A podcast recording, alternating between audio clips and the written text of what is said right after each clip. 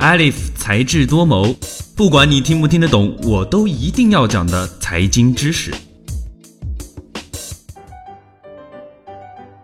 欢迎收听由智果学院出品的《才智多谋》。刚刚过去的双十一，你剁手了吗？不知不觉，双十一已经走到了第十个年头。购物节似乎一直伴随着我们这代人的成长，但实际上，不管你相不相信，全民购物节也仅仅是本世纪才诞生的新生事物。说起购物节啊，就不得不提起美国的黑色星期五。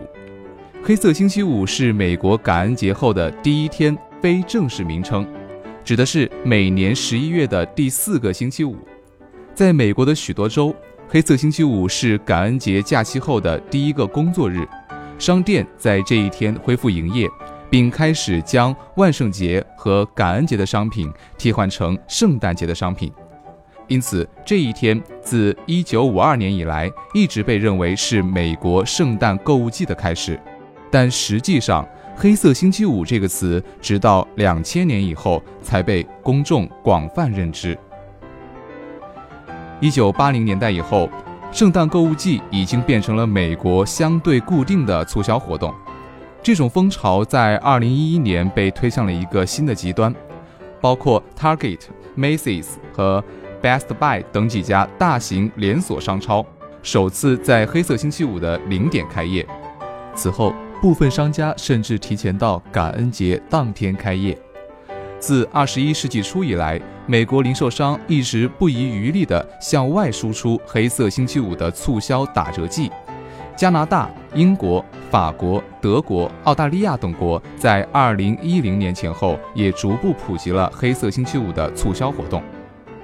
黑色星期五的促销活动主要发生在线下实体商店，而线上促销活动规模则要小很多，主要集中在感恩节之后的第一个周一，往往被称为“网络星期一”，而促销商品则主要集中在数码产品类。在中国呢，最知名的无外乎刚刚过去的双十一购物节了。双十一最早起源于天猫商城，也就是原来的淘宝商城。在二零零九年十一月十一号举办的淘宝商城促销日，现在已经演变成全行业一年一度的覆盖线上线下的购物促销活动。二零一二年双十一。天猫商城单日的销售额就超过了美国的网络星期一，成为了全球最大的互联网购物节日。在二零零八年四月，阿里巴巴旗下的购物网站淘宝网推出了主打 B to C 模式的淘宝商城。淘宝商城启动的第一年，业务进展缓慢，直到二零零九年。当时的淘宝 CFO 张勇在接管了淘宝商城部门之后，随即提出可以仿照类似美国感恩节大促销，在秋季举行一次大型的打折促销活动，这样做以提高淘宝商城的影响力。第一届双十一购物节并没有得到商户的广泛支持，最后只有李宁、联想、飞利浦等二十七家商户参与。但是令人意外的是，这一次促销交易额居然突破了五千两百万元，是当时日常交易额的十倍。男装品牌杰克琼斯创造了最高单店销售五百万。鉴于反应良好，淘宝商城市场部于次年的十一月十一号继续举办大型的促销活动，第二年便有了七百多户商家参与，创造了九点三六亿的销售额。在二零一一年的六月，淘宝商城业务正式拆分，推出天猫商城的品牌，并正式打出双十一购物狂欢节的旗号，将双十一固定为每年大规模的常规促销活动。双十一正在逐步替代光棍节这个昵称。同样，在这一年，淘宝的主要竞争对手京东也开始加入双十一的促销行列。二零一七年。阿里巴巴开始将旗下的淘宝、天猫、聚划算、全球速卖通等平台的销售收入全部计入双十一的销售额，销售额达到了一千六百八十二亿元。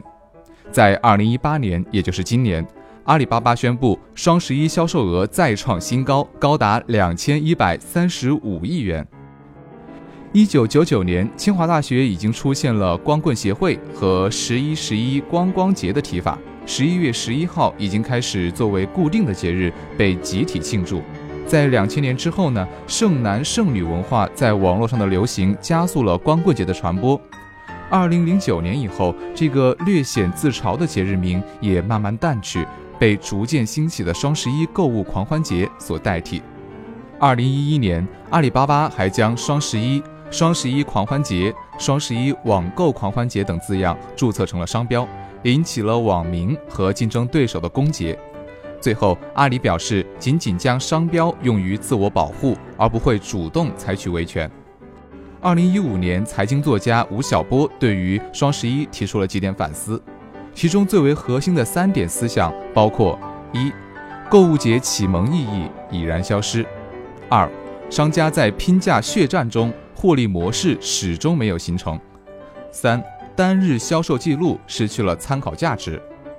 这些问题并没有因为双十一的进化而得以改观，购物节的内核仍然是传统的不能再传统的降价促销，花样繁多的领券、膨胀、返现并没有实质创新，反而被拼多多们抄了后路。商家们连连抱怨双十一活动既不敢参加也不敢不参加的矛盾心态，强制性的大幅折扣使得部分品牌卖得越多亏得越多。最为直接的表现是真提价假降价，在双十一之前抬高价格，最后应景式的打个折扣。另外，阿里系引以为傲的天文数字成交额也是水分越来越大，管的范围也越来越宽，从单日天猫销量逐步演变成为淘宝、天猫、聚划算、机票、火车票、保险、阿里 Express 等全平台销量。这些销售金额，即便买家事后选择退款退货，也依然会计入阿里的单日成交额。购物节的本质是为消费者提供更加便宜的库存商品，但是强势的双十一已经重新塑造了我们的消费习惯。我们不仅在这一天囤积衣服、首饰、鞋包、零食，也精心挑选大件耐用品、奢侈品、日常消耗品，进行拔草和补货。另外一个方面，为了弥补线上购物的机械性，购物节也越来越泛娱乐化。声势浩大的晚会，全民互动的抢券，平台也在不断深挖购物节的社交属性。尽管如此，双十一仍然是痛并狂奔着。持续收听才智多谋，获得更多实时资讯的解读。想要获得本期节目的文字版，欢迎关注智果学院的微信公众号。回复关键词“购物节”就能够获得相应的文章推送了。今天的节目到这儿就结束了。本期节目的文字稿我们会在智果学院的官方微博中同步更新，喜欢就请给我们点赞吧。我们下期再见，拜拜。